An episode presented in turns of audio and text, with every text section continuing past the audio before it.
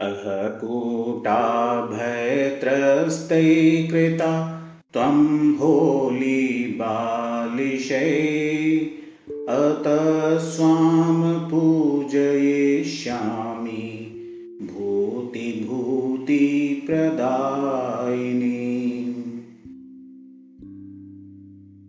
अह कूटाभयत्रस्ते कृता होली बालिशै। अत स्वां पूजयिष्यामि भूतिभूतिप्रदायिनी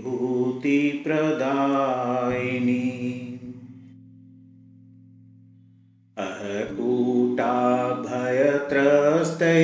कृता त्वं होली बालिशै। अत स्वां पूजयिष्यामि भूतिभूतिप्रदायिनी।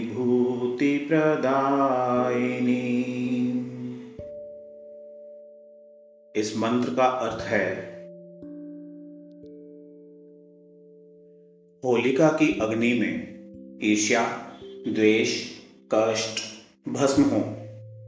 असत्य पर सत्य का प्रहार और विनाशकारी शक्तियों का नाश हो। निंद न बचे घर घर में सुख समृद्धि और आनंद के नव पुष्प पल्लवित हों।